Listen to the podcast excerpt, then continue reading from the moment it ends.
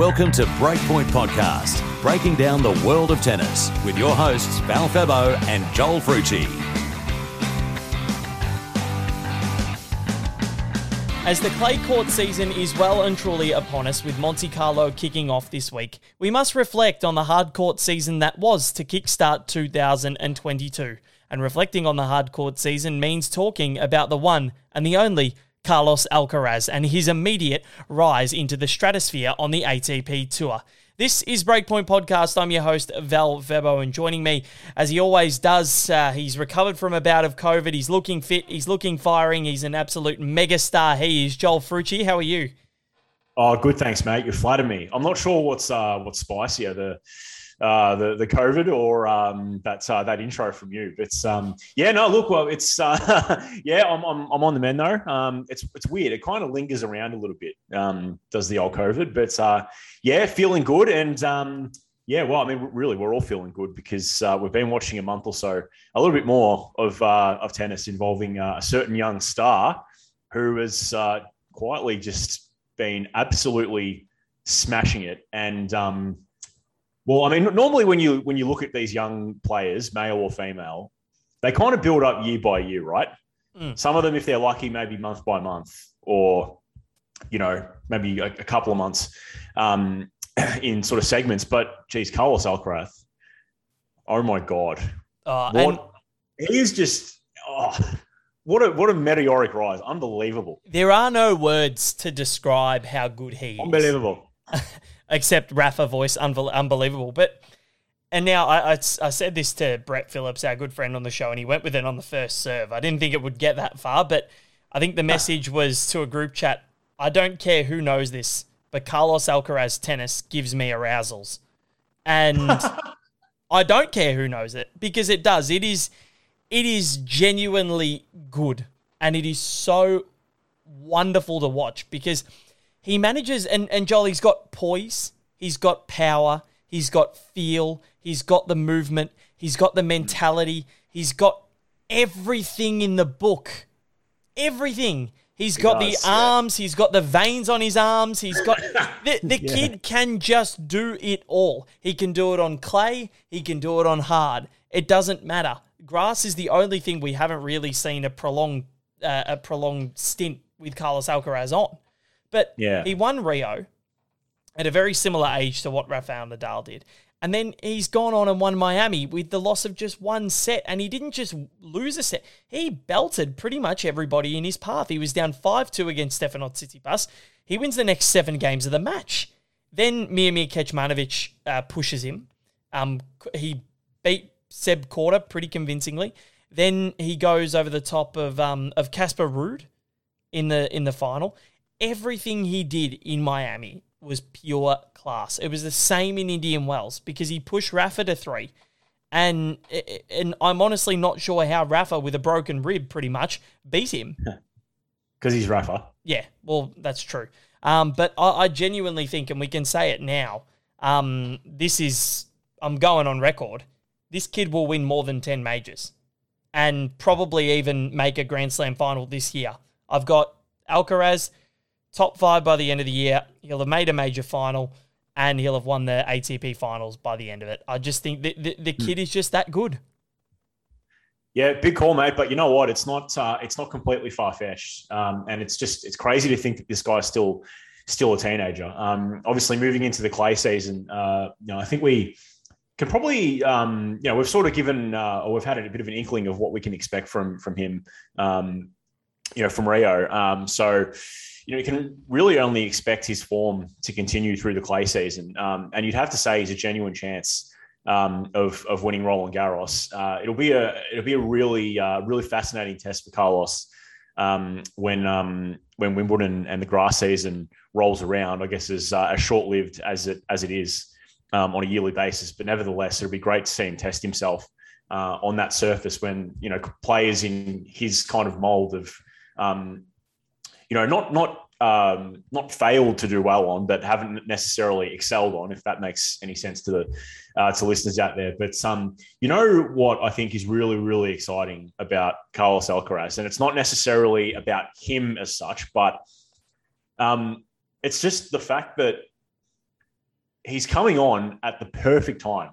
Yeah. The perfect time. You know, you, we, we, we think about so many players in, in bygone eras, especially the one just gone, like you know, David Ferrer and Tomas Berdych, just to name a couple. Jo-Wilfried Tsonga retiring this Joe week as well. Yeah, who's, who's yeah hanging up the racket um, after the French Open. Um, just so so much talent and guys that could easily have have won a Grand Slam and probably would have if they weren't part of this era that we know has just had such a stronghold on it by Roger Federer, Rafael Nadal, Novak Djokovic, to a lesser extent, Andy Murray and Stan Wawrinka.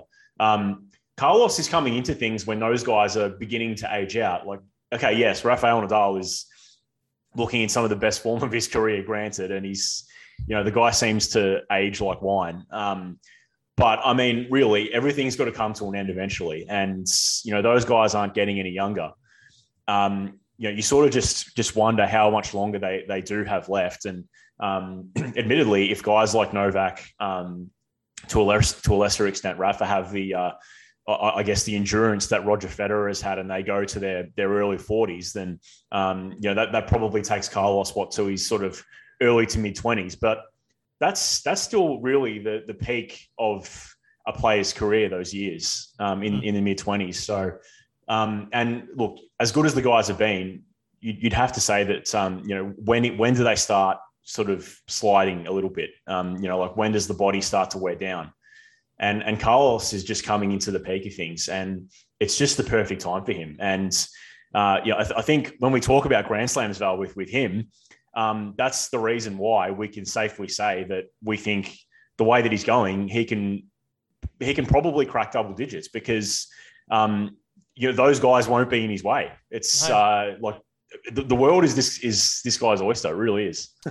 and he loves playing on clay. We haven't had a we've had what we what we saw in Rio was so dominant against quality opponents. And Matteo Berrettini beat him in five sets at the Australian Open, and still, again, not sure how Matteo did it because Alcaraz came back with a with a flurry of winners and a flurry of brutality. But all of a sudden, he dispatches him in Rio, and then dispatches Schwartzman. Does so well to get th- through to the semis at Indian Wells, and and the mentality I think is why not me? Doesn't matter if I play these guys. I'm confident that I can win, and we don't see that from enough players on tour. And he said, like, you know, I believe I can I can win one. I can take it to the best players in the world. The guy's the yeah. world number eleven at the moment. And he's by far been the standout player of the year behind Rafael Nadal. It's been Rafael yeah, and, Nadal and, and, Berrettini that have beaten him.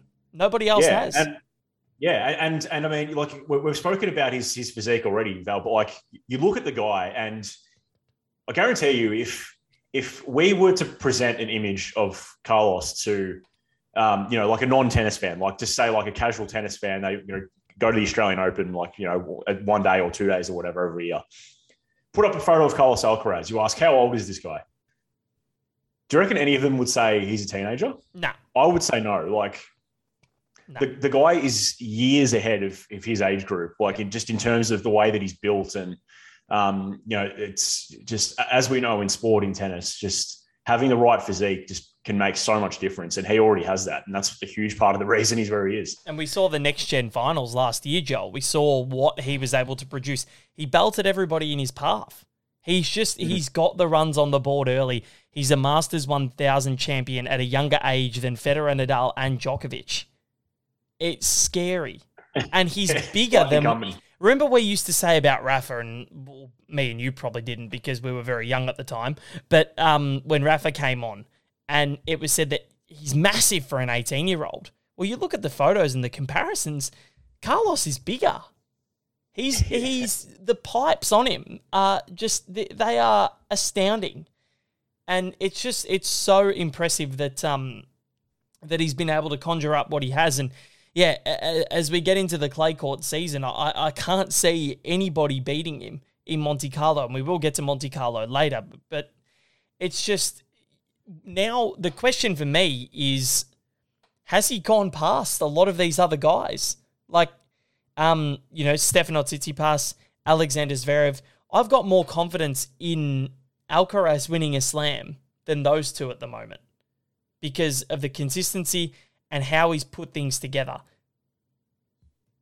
Yeah, I also think I also think that on that note, there's a lot more pressure on Zverev's Tsitsipas, um, those kind of guys. Well, now there is. Now there's a lot more. Yeah, yeah. Well, you've, you've, when you've got guys like Carlos coming through the ranks, and, and they're they're kind of in as well. Where, yeah, yeah, exactly. Where they should be winning those slams, but they still have to compete with um, Novak, Rafa, and I guess to a much lesser extent at the moment, let's let's face it, uh, Roger Federer. That you know just just won't go away just yet. Anyway, um, and well, you said it before. I mean, guys like like Carlos and the younger guys at the moment, the much younger guys, are just playing with a bit of a sense of freedom. Like it's a bit of a, it's almost a bit of a free hit for them. So like, yeah. I mean, there's really, like, there's really no reason at the moment they they don't have to play in that way. I, I guess maybe there's a little bit more at stake for Carlos because he's got himself to 11 in the world, um, and the stakes are probably a little bit higher. But you know, still. Um,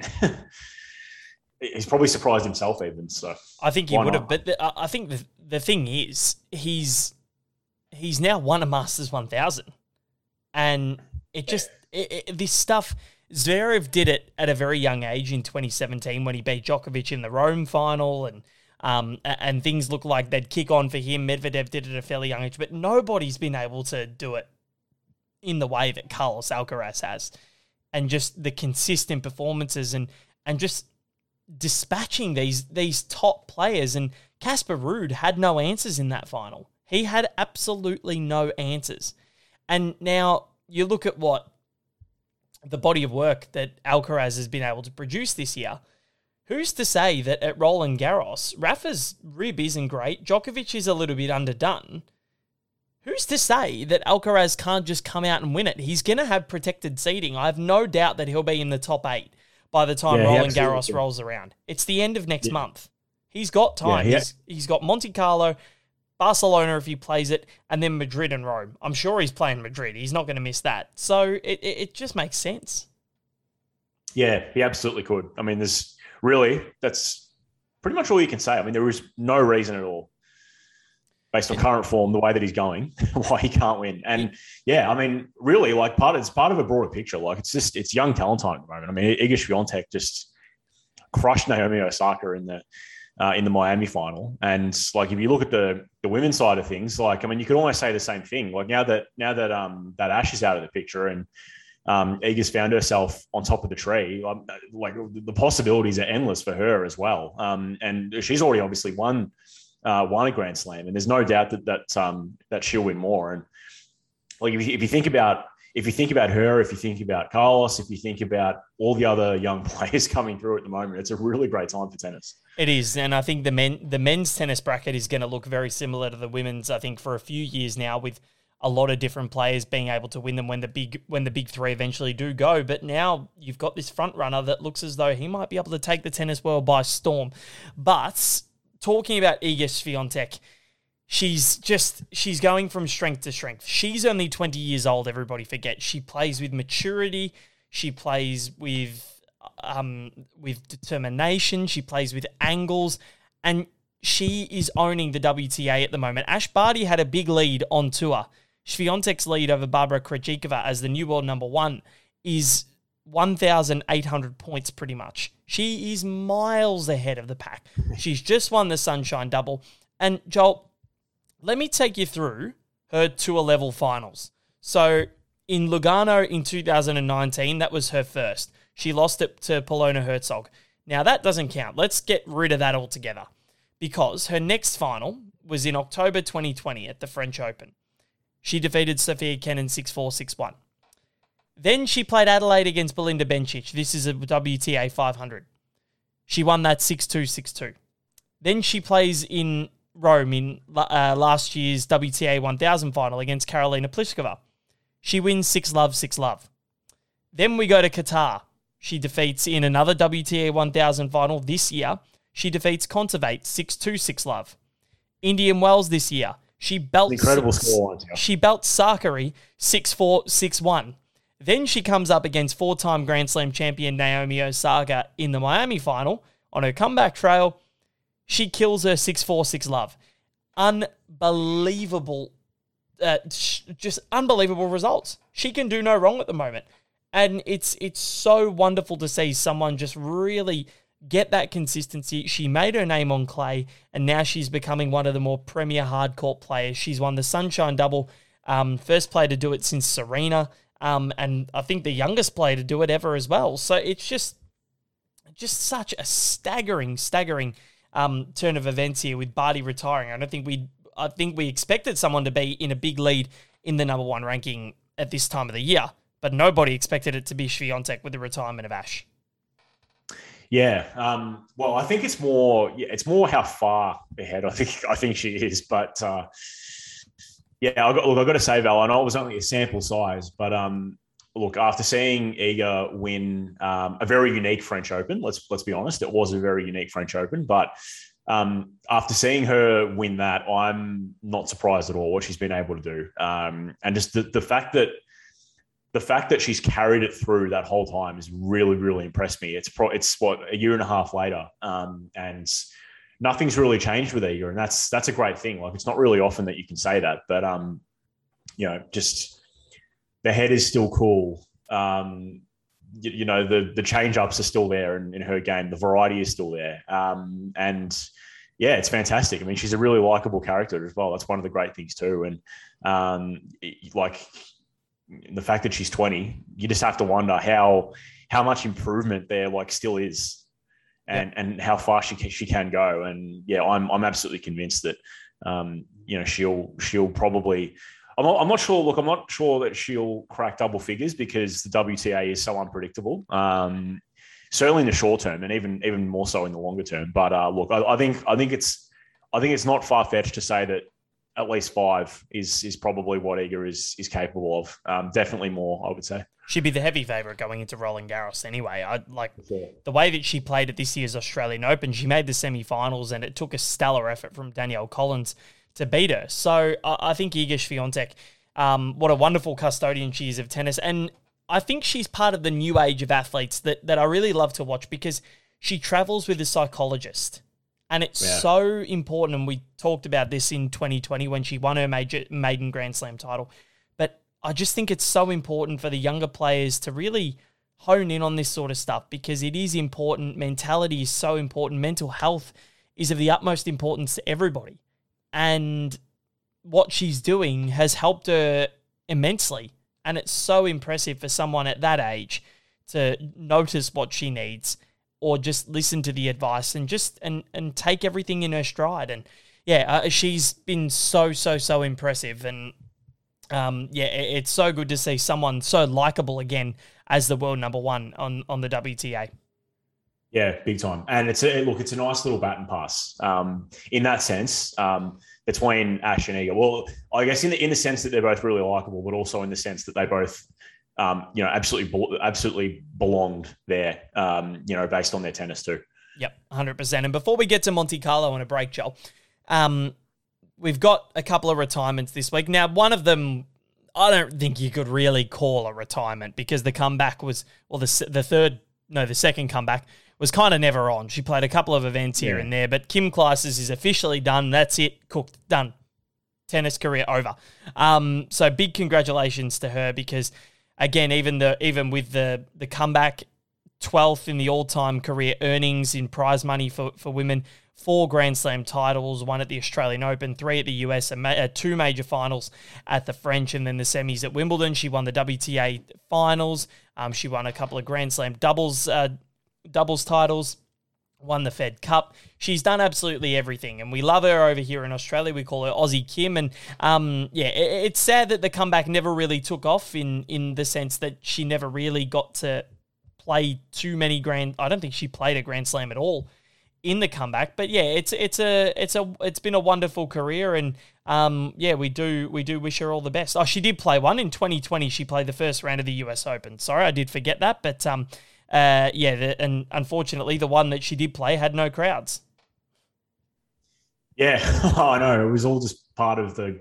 Oh, well, I don't want to say the grand plan, but just the the weirdness of of this time, isn't it? But uh, yeah, yeah, look, um, no, we, all we can, yeah, we got to got to wish Kim well. Um, been a tremendous servant to tennis, obviously, and uh, a real affinity with Australia too. Yeah, hundred percent. So big, uh, big congratulations to Kim Clijsters on her career, and another one that made me really sad because it made me feel even though I'm only 26, it made me feel old. Jo-Wilfried Tsonga retired, and or he will retire. He announced that he's he's going to retire um, at the end of the French Open, and it's really sad because this guy has been one of the draw cards for tennis and for men's tennis over the past 15 years. And his first Grand Slam match, I think we knew we saw we'd found something special when he took a 2018 first set tiebreak against Andy Roddick at the Australian Open. And then the next year, he storms through the entire field. And I've now we had Rob Koenig on to talk about Delpo um, this year and what he's brought to tennis. And he mentioned that 2009 US Open semi final. Uh, rewind back to the 2008 Australian Open semi final. I don't think I've ever seen anybody do to Rafael Nadal what Jo-Wilfried Tsonga did. He killed him. There was nothing Rafa could do. He had no answers for Tsonga. The power, the precision, the feel, everything was on for Joe that night. And he really captured the hearts of Australians in that tournament. And it's a shame. It's unbelievable, actually, that Tsonga only ever made one Grand Slam final, isn't it? Yeah, I know, and it's it's pretty sad. And look, it's uh, yeah, it kind of comes back to what we were chatting about earlier. Um, you know, just just a almost like a victim of circumstance, really. Um, was was Joe? I mean, just in the wrong era, right? Like he's, he's come up against uh, some of the best players we've ever seen, and they all happen to just come together all all, all at once. And um, yeah, it's look, it's just unfortunate because you if you had a plonked him um, but say if we had a if we had a young Joe right now, like we were talking about him in the same way as Carlos Alcaraz, like we would probably be saying that, you know, this guy is destined for greatness. Um, yeah. And that's not to say that that he, he didn't achieve like in his career. He absolutely did. It's just unfortunately he couldn't reach that pinnacle because of what was around him. Really. Exactly. In 2008 Australian Open final, semis at the French in 13 and 15, semis at Wimbledon in 11 and 12, and um, the quarters at the US on three occasions, um, final of the ATP finals in 2011. And those French Open runs, I think, were the, would be the ones that I guess sting him the most because he had a real chance in 2015 yeah. when he played Stan Wawrinka in a French Open semi final. Couldn't get the job done. Wawrinka ended up going to beat Djokovic in the final. And, and, and I think Joe, we all thought that he would kick on after that Australian Open in 2008. We all thought that, you know, this guy's what, how old was he when he made it there? He was 22 years old, three months shy of turning 23. We all thought, geez, we've got another 10 years of this guy. He's going to be, or more, he's going to be unbelievable. He's going to win a slam. To never make a Grand Slam final again. And you're right, Joel, the complete wrong era. And we've spoken to these guys in abundance. Ferrer, Berdych, Tsonga, Gasquet, Monfils. Monfils still thinks he can win one. Not so sure. Um, and there's so many others. Milos Raonic is another one that you could probably put into that because and Kei Nishikori, I think they've all just been in the wrong era where the big three and big four and and to a lesser extent big five of Andy of, with Stan Wawrinka included have just dominated the game. And yeah, it, it it's been a wonderful career, and Joe has provided us with some great moments. The iconic celebration having Henri Leconte in the Channel Seven oh, commentary oh, box. That was the best. Um, watching Joe, watching Joe. Um, yeah, it, it, didn't get much better than that when when January rolled around. So. Um, again, another congratulations to Jo-Wilfried Tsonga on a wonderful career, and hopefully we can see a couple more big wins um, before it is out at the end of Roland Garros. So hopefully we get one more Joe masterclass because that would be one of the more entertaining things we've seen on the tennis court. But on the other side of this, Joel and I are going to discuss everything that's happening at Monte Carlo. Follow Breakpoint on social media on Twitter and Instagram at Breakpoint Podcast. Search us on Facebook and subscribe to the show on your favourite podcast platform.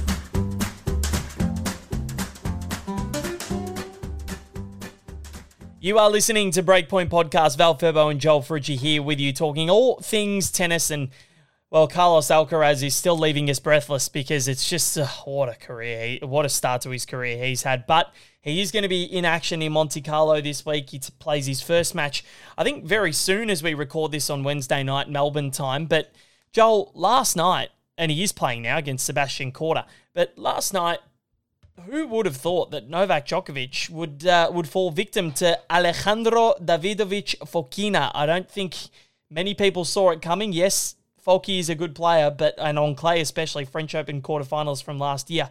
But geez, Novak has not had the start to the year that he would like. He's one and two on tour now in uh, in just a couple of matches. Yeah, well, um, yeah, well, that, uh, we should probably also throw in the fact that he uh, got beaten by a you know a federal government in there as well. Um, but one um, and three.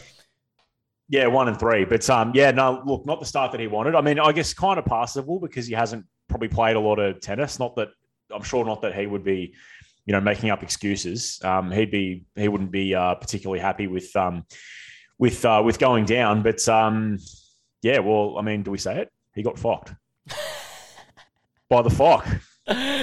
Oh, that's great. Um, yeah, I saw. I did see a meme last year. Meet the you know the the meet the Fockers, and it was meet the Davidovich Fokinas, and it was his face shot photoshopped onto every one of the characters. So there's a lot of memes that you can make with that with his name. But Novak was broken on nine occasions. This is not something we see ever, really. Nine Yeah. occasions, and and Davidovich Fokina, I think, showed poise after Djokovic won the second set to take it to a third, and um, he, he had chances to to win it. He was up three love in the second set, the Spaniard, and just couldn't get the job done. And Novak, being typical Novak, was a fighter. He he just had the ability to claw his way back into it. But then the third set, I think Novak just ran out of legs, and uh, uh, the shot making on show was sublime from Davidovich Fokina, and and and I love the way he goes about his his tennis. He's intense. He moves fast. He's sharp. He's quick, and yeah, it was it was un, unreal to see the everything just unraveling for Novak because it just never happens. Yeah, yeah. Um, look, think we can probably forgive him on on this occasion, but yeah, look, you're you're right. Oh, agreed, uh, hundred percent. Yeah, um, yeah. May as well take a picture because, uh, yeah. I mean, seeing Novak Djokovic getting broken, um, it's like it's like pigs flying. Like you just never see it. It it hardly happens and takes a lot. But look, you've got to give credit where it's due to uh, Davidovich Fokina. Um, he's I don't know. He's he's in an interesting position at the moment. Like he could probably still call him a young player, like just. Um, and he's kind of in this bracket of guys that have a lot of talent, but just hasn't really, you know, made too many uh, significant inroads yet. Um, and he, but he's probably coming up to a point in his career where he probably he probably needs to make some. Otherwise, he's I think probably just going to kind of fall by the wayside and, and just become one of those players that um, you know kind of just sort of makes up the numbers, so to speak, at uh, a lot of events where um, you know he's one of those dangerous floaters. You kind of don't want to you don't want to come across him, but at the same time, you know that you know if you if you're on, you probably get the better of him. So um, yeah, look, it was it was uh, yeah, it was good to see him pull this one out. Um, and uh, yeah, well, a, a real interesting one next up for him as well, either David Goffin or, or Dan Evans. So that should be interesting. Well, Goffin won his uh, just his second title in the last five years last week in Marrakesh, so Yeah. he's in very good form himself. But if you look at the stats from previous meetings, Djokovic and Davidovich Fokina have only met twice on tour, both last year, and Djokovic won three and one and two and one, dropped seven games in those two matches. He dropped six games in one solitary set and dropped 18 overall. So he pretty he almost tripled his career tally against Novak Djokovic um, in, one match there, Davidovich Fokina. So brilliant showing from him. And if you look at the rest of the draw, uh, Carlos Alcaraz, as I said, playing as we speak.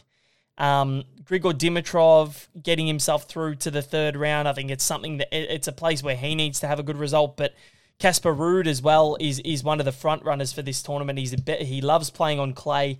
Um, he's honed his skills on clay as well, and he, he, that's where he's performed his best on tour. Um, and then you got Alcaraz, as I said, Cilic in this draw, Hubert Hurkacz in this draw as well. But Holger Rune, who we had on the show a couple of weeks ago, won a challenger in San Remo, Italy, drove to Monte Carlo the next uh, that day, so about an hour in the car, won his first round qualifying match. The next day, wins his second round qualifying match, qualifies for Monte Carlo. Then he defeats Aslan, Aslan Karatsev to go through to the second round, and he'll take on Casper Ruud. So that must be the breakpoint effect, I reckon, with Holger. So um, yeah, if he ever wants to to jump back on, he's more than welcome, and maybe the results might keep coming. But um, Stan Wawrinka making his return to um, to tennis took on Alexander Bublik, lost that three six seven five six two. So good seeing Stan back on tour, isn't it? Yeah, it is, and just that delicious backhand. Oh, oh sumptuous! Can't get enough of that. It's absolutely oh, it's just it's beautiful. And Bublik after the match had some interesting comments, and he was doing his post match interview. Joel, I'm not sure if you saw this, but he goes, "I hate clay." That's just my statement. I'm saying that right now. I hate this surface. I hate it. Um, didn't look like he hated it because the feel and everything was was there against um against Wawrinka, but um, he finds himself in a pretty tough part of the draw. He's got Carreño Busta next, Alexander Zverev at the bottom of the draw, Stefano Tsitsipas, last year's champion, defeating 2019 champion Fabio Fognini. Uh, 636 loved that one, and Fabio looked, well, it was kind of on brand for Fabio. He just looked disinterested, but he was wearing bright yellow. You couldn't miss him. And the, the, the, the, the, the mentality and the emotions – didn't match the flair of the outfit, which was which was bizarre. He didn't even give Steph eye contact after after he won. So um, I'm not sure what was going on there. It was bizarre, but I, I, guess we don't really expect much different from Fabio, do we? No, it's pretty much on brand. yeah, yeah, I think so. Um, and then you look at Cam Norrie, he's in the draw as well. Big win for Lorenzo Musetti over Benoit Paire. Our man, Benoit, couldn't get the job done. 6 2, 7 6, 6 2. Felix Auger Aliassime is in the draw as well. He's seeded sixth. So I think we've got a, a few good players that we're going to have a look at here. Taylor Fritz, the Indian Wells champion, he's back. He's going to be playing. Uh, he's had a tough win first up against Lucas Catarina of Monaco, the Monegasque player. Um, he won that in three. He'll play Marin Cilic next. Cilic beats Tsonga uh, in the first round. So I think we've got a lot to look forward to in terms of the pedigree of plays. It's very even out there. Daniel Medvedev out for a few more weeks um, with uh, with his hernia. So hopefully Daniel can come back fit and firing for the grass season. I don't think he's going to be playing on the clay at all. Um, and yeah, it's I have no idea who is going to win it, but my mind just it immediately goes to Alcaraz, Joel. Yeah, well, look, I mean, honestly, it, like you look at the field, the remaining field, and um, it's it's probably more than a hopeful guess at this point. Like, um, you know, in the, the form that he's in, you know, on clay, um, you know, just scanning through the draw, there's a couple of names that stand out, but you know, at the moment, he's he in that top part of the draw, he's he's probably the guy. Um, uh, and then looking at the bottom half, I'm sort of thinking maybe Stefanos Tsitsipas, but it's it's really I don't know. It's it's really hard to tell. Like maybe Jannik Sinner potentially. There's a couple there that um, you know you could you could probably throw into the mix. But um, yeah, I guess this is probably the beauty of clay, isn't it? Like um, yep. you know, when you when you sort of when you delve beneath Nadal, really, um, you know, you kind of just don't really know because it is such an unpredictable surface, and and, and really like um, yeah, as we, we heard from Alexander Bublik and uh, you know a few other people uh, down the journey, that's uh, not not everyone likes clay, and um, the ones that don't like it tend to be quite vocal about it. So yeah. you just don't know with clay. Yeah, well, Medvedev as well. I don't want to play on this stupid surface, and just smacking his racket into the red dirt. Um, and then you've got Alex de Minaur. He'll take on Andre Rublev as well. But yeah, that bottom that bottom part of the draw, I think uh, I'm looking at I'm looking at Steph, I think, to be that player that, that goes on and makes the final. He's a defending champ. Clay's probably the surface where he's had a lot more of his success, I think.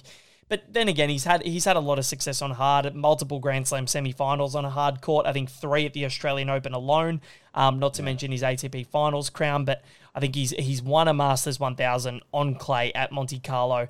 He's made a French Open final. Should have won the French Open last year. That that final will go down as one of the bigger chokes of all time. Um, and yeah, I, I, think he'll be the player that makes the final. But I don't think anybody's getting over the top of Carlos Alcaraz. And before we do get to our Benoit of the week, one thing I want to ask you is about the ATP and discipline. Now, Nick Kyrgios was fined an inordinate, uh, inordinate amount of money uh, for his antics at Indian Wells and Miami where he's thrown a racket, it's hit, it's collected somebody, um, hit a ball, also collected somebody. The way he spoke to the umpire in Miami was quite disgraceful. Carlos Bernardes. Um, I didn't like it at all. And all of a sudden, there's no sanction, there's just monetary sanction, which is nothing compared to what they earn from these tournaments. And then the biggest slap in the face, I think, to fans and, and officials was the fact that Alexander Zverev and Marcelo Melo were given a wild card into Monte Carlo after what happened in Acapulco and that disgraceful display from Alexander Zverev and the fact that he still hasn't been suspended is is honestly it's beyond me. It is beyond me. Um, yeah, well, I don't think it's news to anyone that uh, the ATP is uh, well weak as the proverbial when it comes to uh, dishing out uh, punishments. Um, and look, I think that's a, a real focus area for them. Um, and look, one area where we've really got to give the WTA some some kudos, whether uh, you know whether it's um, you know stuff relating to things that happens on court or you know more important matters that go on off court. Um, we've seen the WTA take a you know a really meaningful stand on some of those things, um, but you know when you look at the ATP, you, you kind of look at it and think to yourself, it's not just not sufficient. Um, I think that look that said, Val, I think um, look the case of Nick Kyrgios is a really interesting one because um, you know I think it's got to a point where you look at it and you almost have to ask yourself like what more can actually be done with Nick mm. because you know I, I, don't think no matter what he gets fined, um, you know, yeah. a, a reasonable fine. Um, you know, I, I'm starting to wonder what exactly can stop the worst of Nick's behavior. Um, I'm, I'm almost thinking that no matter what deterrent they throw out there, nothing's going to change it. So you don't think any sort of suspension would deter him? Because it's it's no, getting to it's getting to a point, Joel, where it's ridiculous. And for all no, the ent- I don't I don't I don't think it would because we've we've heard Nick that many times say that he, he doesn't really enjoy playing and yeah. all, all that sort of all that sort of rhetoric. I don't think it would make a, a, an inkling of difference. Yeah, but the thing is, he thinks that he's amazing and that he's God's gift to tennis. And this is the problem. Because, yes, yeah, you may be entertaining on court, but uh, I just, it's unwatchable. It is unwatchable.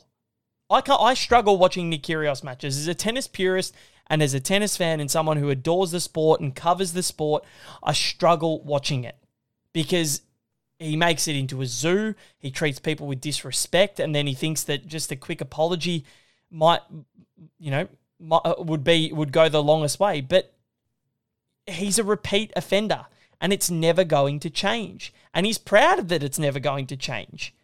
And the fans, and he talks about that, you know, we need to bring more fans to tennis. The fans that br- he brings in are the ones that we don't want at tennis matches because it's not respectful. And I struggle every time he goes on the court. He's so good to watch, and he is good for tennis in a way that he does put bums in seats. But there's a fine line, and he he's crossed it many many times, and it just it, it need, something needs to give. Something has to give, and the, a fine is not enough. Suspension yeah. is suspension's the only way to go. Suspension is yeah, the, the only way to go yeah, the, the, the, thing is though, it's like what exactly is something? Um, and yeah, look, we, we know that we know that Nick, um, you know, kind of uh, plays by his own rules in a sense. Not saying that's right, but um, you know, it's one of those ones, Val. It's just uh, it's something that I can't really see changing, no matter what the powers that that be do. Um, and yeah, you've I don't know, like there's there's so many different uh, cans of worms we could open from that that one statement. Yeah. But um, yeah, I, I, don't know. It's uh, it's just an eternal problem. Which again, we've said it many times. It's a shame because uh, this is a guy that could be anything. Yep. Well, exactly right. It's so yeah. It is. It's disappointing. It really is because we know what he can produce and the form that he's been in. He was unreal in Indian Wells and Miami. He's backed it up. He's yeah. not even playing the clay court season, Joel and he's made the semi-finals in Houston, where he's fallen to eventual champion Reilly Opelka.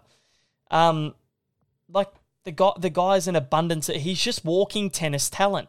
Doesn't even need to try, and he's and he's got his talent.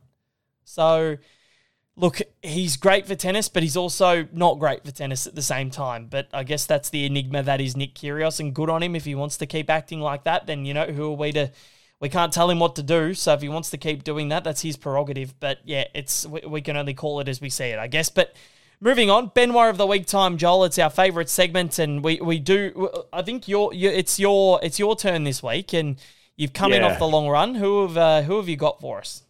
Yeah, well, talking of people that need to be punished and punished harshly, um, I will not say much, but I will put his name out there, and uh, listeners can uh, do as they please with said name.